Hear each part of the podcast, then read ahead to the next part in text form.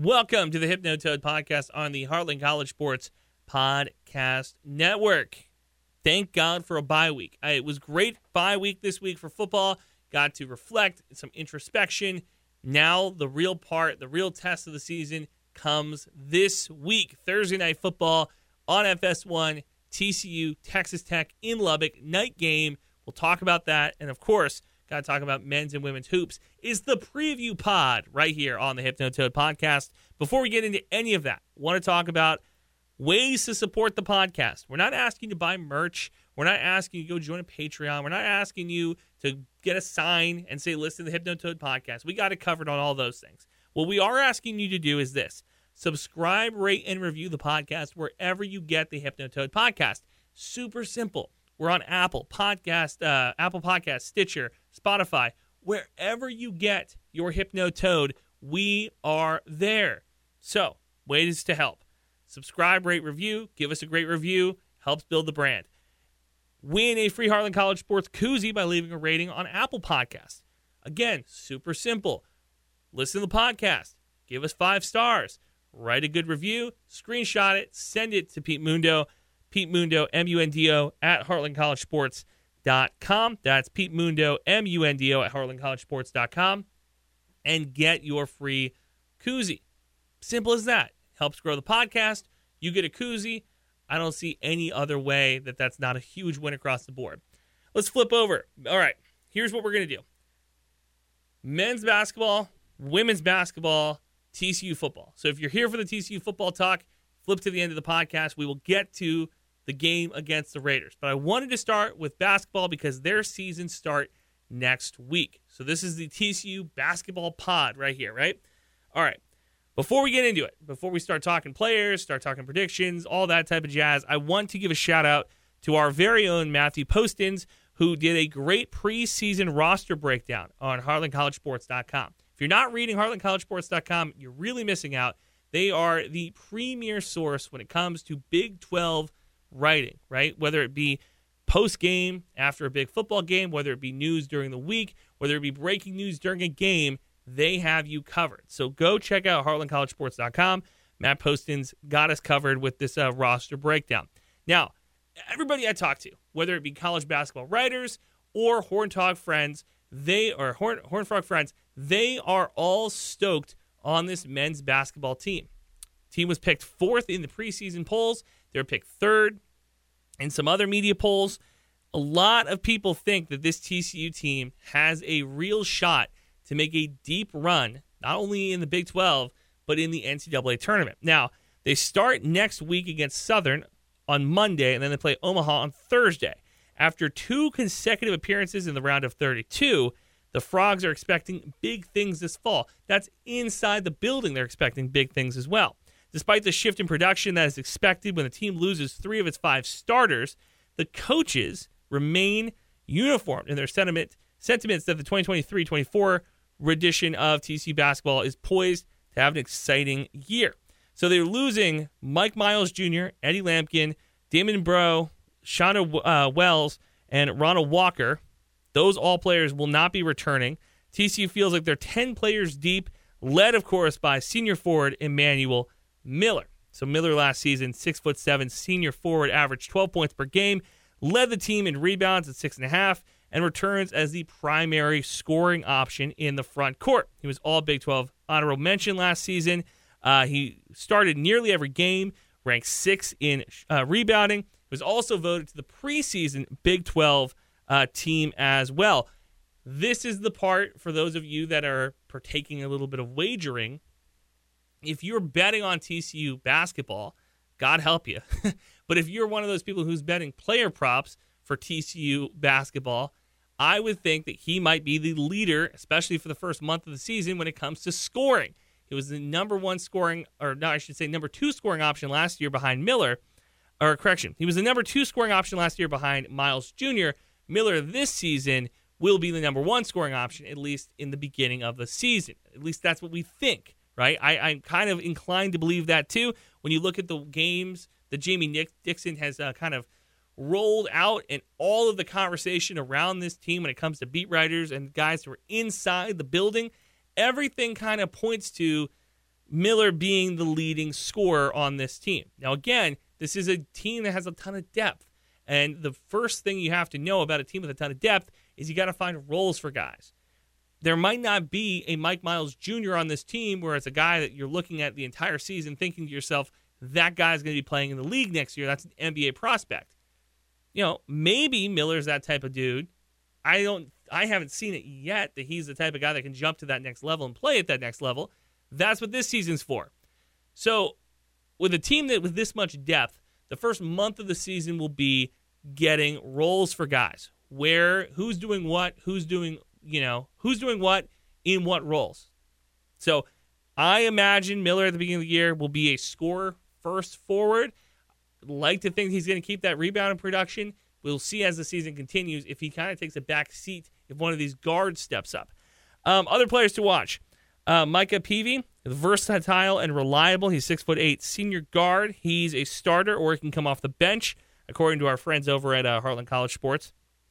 Last season, he averaged 7 points per game while playing in 30 of 35 games and 8 starts. Averaged 3 rebounds, trust on the floor. He's a former state champion at Duncanville. This could be the season that he breaks through. Plays great both ways. This could be the type of guy that comes on the court, immediately is a second or third scoring option potentially, plays good defense. That's going to get you time on the court in the Dixon offense. Last player to watch this season, Chuck O'Bannon Jr. He returns for his 7th year of college basketball, his 4th at TCU, which is, COVID year, all that type of jazz. 7 years of playing college basketball. The joke on the internet is all of these redshirt seniors, COVID seniors, it's like, dude, you're like 25 years old. Come on, what are we doing here? For TCU this season, could be a good thing. Might be good to have a little bit more senior leadership, have some guys who have played a ton of minutes at the collegiate level. He uses his final year of eligibility to be a Horned Frog. The former 5-star recruit started his career at USC. He's a 6'7" forward and a solid outside shooter who averaged 7 points per game last season. He scored nearly 10 points per game 2 seasons ago for the Frogs. He was also TCU's leader in made three-pointers and blocked shots last season. So your three players to watch, Emmanuel Miller, Micah Peavy, and Chuck O'Bannon Jr. Those are the three guys that I imagine will have the best shot of potentially making an all-conference team at the end of the year. And if this TCU team exceeds expectations, then those are going to be the guys that we're looking at saying that's the reason why. Now, what are the season expectations? During the 11 seasons, the 10-team Big 12 Conference, TCU Horned Frogs never finished the regular season higher than 5th in the league. And though it would be 2018, 2022, and 2023, and they've never finished above 500 in Big 12 play. TCU was picked to finish 5th in the preseason coaches poll behind Kansas, Houston, Texas, and Baylor, and 1 spot ahead of rival Kansas State. They have the 5th best odds to win the Big 12 regular season at plus 1,000 in the 27 seasons of Big 12 basketball. 27 seasons. Hard to believe. 27 seasons. Kansas has won or shared the league's regular season title 21 times. So it makes sense for them to be the preseason pick. TCU has never won multiple NCAA tournament games, so the likelihood that they reach a Final Four seems like a very tall task. The Horned Frogs have the 24th best odds to reach the Final Four at plus 120. Big 12 projections have the conference being the toughest, according to a lot of gambling sites. The league has 5 teams in the top 25, and with all 14 members ranked in the top 100, 13 that are in the top 75, and UCF, the outlier, the 99th overall program, according to an NCAA projection website that keeps track of all of these different things. Now, I want to read you a quote from Kyle Boom, a reporter for CBS College Sports, and I really like what he was saying. He was talking about the Dixon talent pool that he's assembled, and he thinks that TCU's flying under the radar. Now, I am inclined to agree. The reason that I like how much depth this team has, and we talked about it a little bit earlier about the 10 different guys who potentially could be starting in different roles for TCU. You look at guys like Darius Ford, a 5'11" junior guard, played 6 games last season with 11 minutes. He looks like the type of guy who has the body type of a Dixon point guard, a little bit undersized, could play a vital role in end of half type of offenses? Can he set up the half court? TCU last season in the half court, at times against some Big 12 opponents, I thought they felt like a little predictable. I felt like it was a little slow, kind of slow things down. But I liked what Boone was talking about when it comes to veteran leadership, right? You talk about guys like Jameer Nelson Jr., who was a walking bucket last season at his previous school. Skill set to be good at any level. Miller and Chuck O'Bannon Jr., they both established vets to help baseline building program things. Yes, and this is where I got a little... I feel that football and men's basketball have a little bit of the same problem, where the transfer portal is really good, and TCU used the transfer portal for men's basketball, probably a little bit more than the football team did, maybe to a detriment. But when you have this many new players on the court, it takes a little bit of time to gel. And that's what I mean, that when you have the season start, you can imagine that Emmanuel Miller probably will be the leading scorer as they kind of figure out roles and put people in different positions and see what the lineups and the rotations look like. But how quickly can they gel together? Because if this team gels together by mid-November, early December, then this could be the type of team that comes in 2024, has a very good January and February, and all of a sudden in March we're talking about a team that potentially has a chance to win the Big 12. Now, Kansas was picked number 1 in the conference. Baylor and Texas were both picked behind them, right?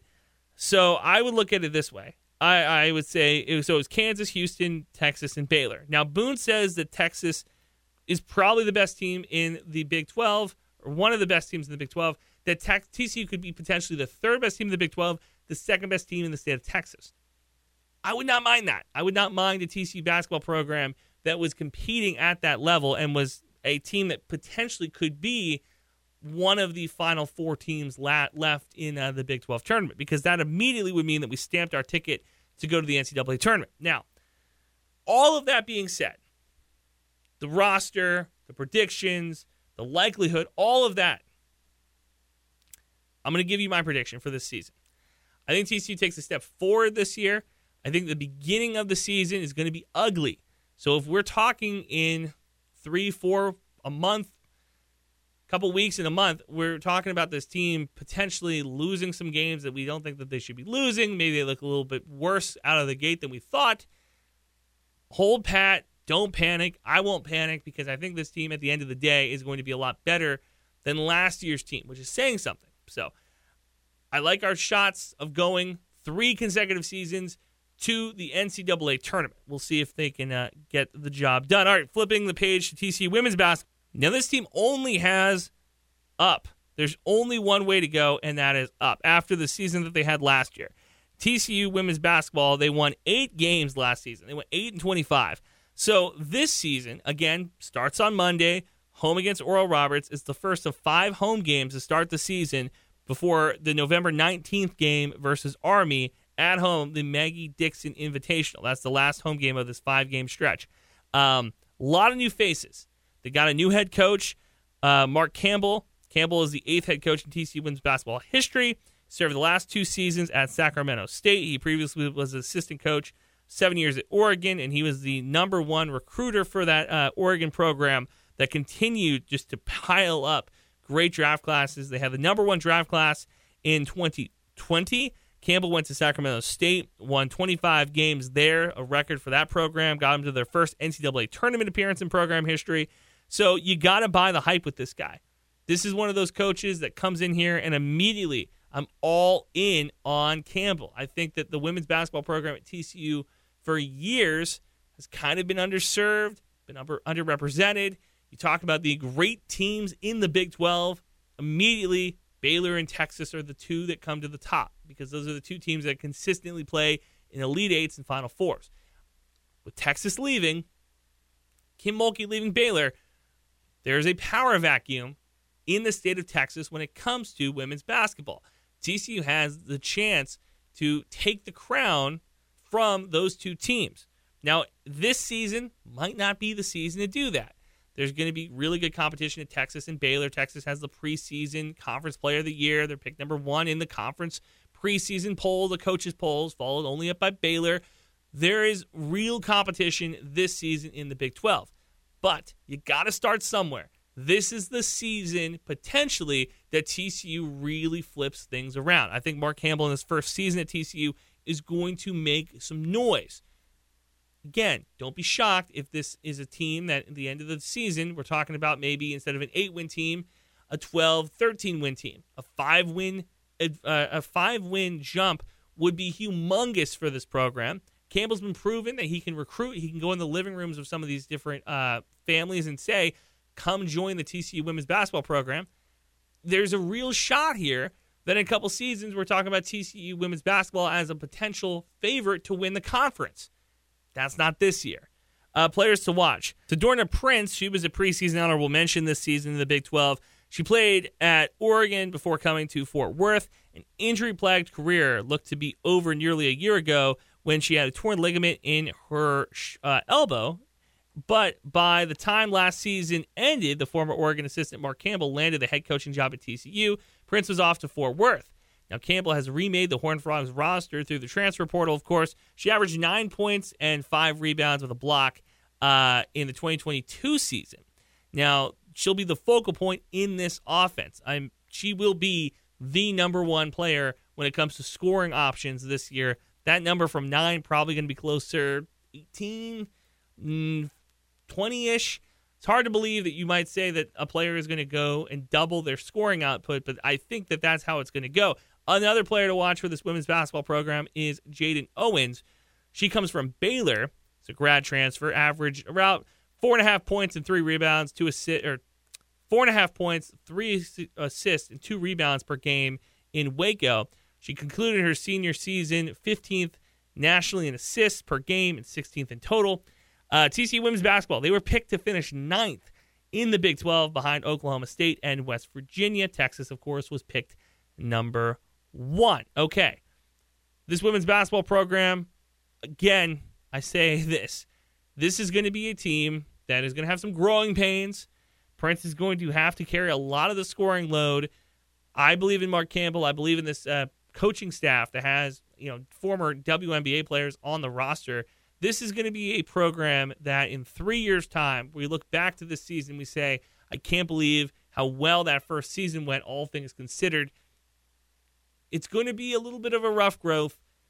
At the end of the day, this is a TCU women's basketball program that I think is going to finish above 9th. I think they're better than the 9th best team in the conference.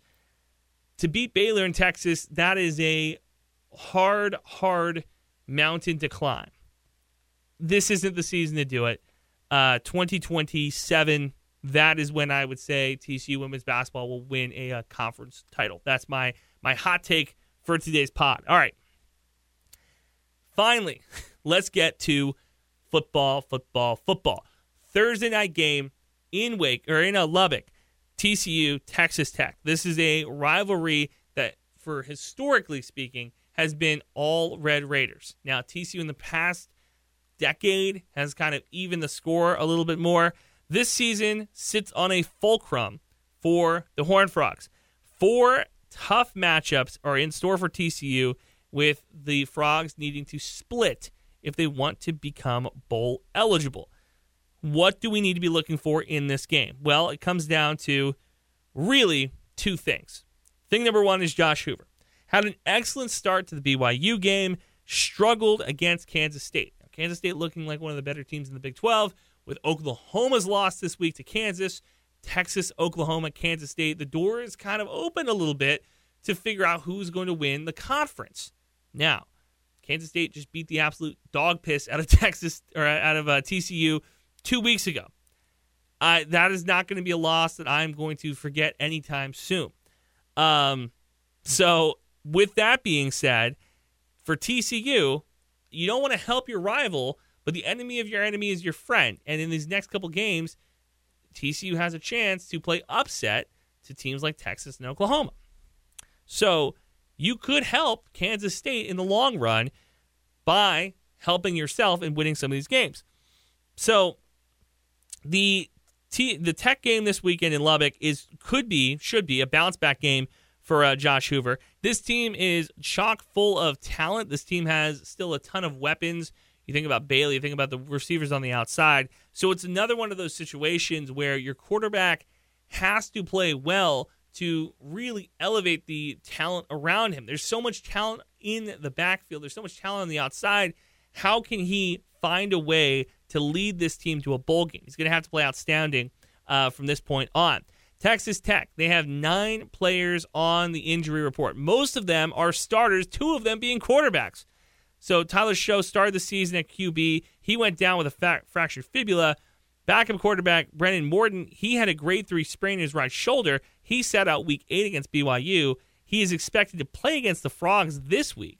Now, TCU's seen him before. I expect them to be ready, but he's a talented quarterback, so the defense has to be ready for this. And, of course, the number one threat of the Tech offense is Tahj Brooks, who has the 3rd most rushing yards in the Big 12 and found the end zone 6 times. He also leads the conference in rushing attempts.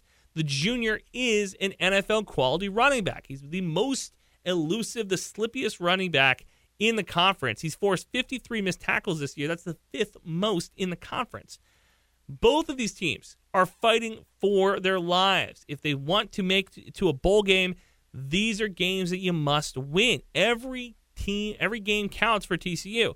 TCU needs 2 more games to get to a bowl game. Tech needs 3. So you think with Texas Tech at home, you need 3 wins. This is a game I think the Raiders look across the sideline and they think, hey, we have a shot to take out TCU, a team that played for the national championship last year.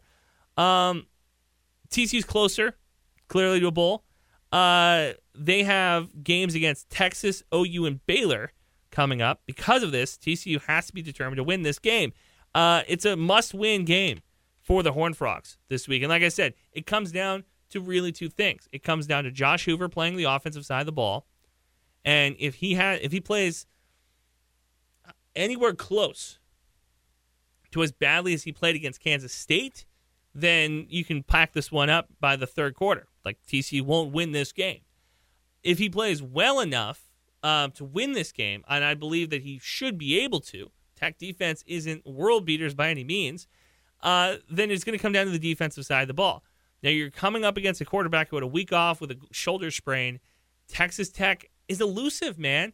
They played tough games throughout the season, even in that loss to West Virginia, which, by the way, the Mountaineers look a lot better than I thought they did when they beat TCU. I thought that was an embarrassing loss for the Horned Frogs. I mean, Mountaineers are a couple games away from going to a bowl game now. I think they are. I think they're bowl eligible now. Tech has a lot of fight in them. It's a playoff, or it really kind of is playoff game for the Raiders and the Horned Frogs. But for the Raiders, they lose this game, bowl eligibility is kind of out the window. For Texas Tech, they have games against TCU this week, but then they go to Lawrence to play Kansas. They host UCF, which should be a win, and then they go against Texas in Austin to end the season. A team that needs 3 wins, you look at these games, you lose to TCU, you got to win out, and I don't think the Raiders can do that. I think the Raiders might win one of the last 3. So that's what I'm saying, is that this game is a playoff game for the Horned Frogs. This is a playoff game for Texas Tech. The defense for TCU has to be better than it's been, right? Like, I think Joe Gillespie has done a really good job calling defenses. You're playing a quarterback with a sprained shoulder, coming off a sprained shoulder injury. He's not going to be at 100%. Nobody is at this point in the season, but he for sure is not 100%. How do you capitalize on that? How do you capitalize on a quarterback with a broken, or not a broken shoulder, but like a sprained shoulder? He's not going to be he's going to be at what, like 50%? It's going to be the Tahj Brooks show. Can you stop the run? TCU has shown in spurts that they can stop the run. Kansas State, they didn't stop anybody. Couldn't stop anybody at Kansas State. So I think that this is a game for TCU this week. It's a must-win for both teams. But for TCU, if you want to be bowl eligible, everything clicks and you beat a team like OU or Texas. You know, that's your Super Bowl. That's the win of the season. You know, a bowl win would be great, but beating one of those 2 teams in their last year in the conference, that would be the thing that you hang your hat on at the end of the year. I don't see that happening, though. I don't see TCU beating either one of those programs. I I see them winning this game against Tech, and I see them winning this game against Baylor, and that's how they get to bowl eligibility. If they don't beat Tech this week, going to the national championship last year and then missing a bowl game completely this year is enough to fire assistant coaches. Sonny Dykes is safe. Sonny Dykes is fine. He is going to be here for a long time. I like Sonny Dykes. I think he's doing a good job. Kendall Briles, Joe Gillespie, those two guys, their names are going to be on the chopping block if TCU doesn't win this game against Tech. So that kind of gives you the stakes of this game. I think TCU wins. I think that they cover the spread. I think it's 5.5 right now in favor of the Horned Frogs in Lubbock. I think they cover the spread. I think they win by 7. Give me TCU 28-17. That is going to do it for the Hypnotoad podcast. I want to thank you guys for tuning in and listening. Basketball season right around the corner. We will keep you covered in all of that, of course, as we get closer and closer to tip-off. Next week, Monday, is the beginning of the college basketball season. It's hard to believe. It feels like we just got done with the NCAA tournament, and we're already back to college basketball. Thank you for listening. Subscribe, rate, and review the podcast wherever you get the Hypnotoad podcast. Remember, you can win a free Heartland College Sports koozie by sending a rating on Apple Podcasts to Pete Mundo, the big boss, Pete Mundo, M-U-N-D-O, at heartlandcollegesports.com. That's going to do it for us. We'll be back next week talking about a hopefully one game closer to bowl eligibility TCU football team. We'll see you then.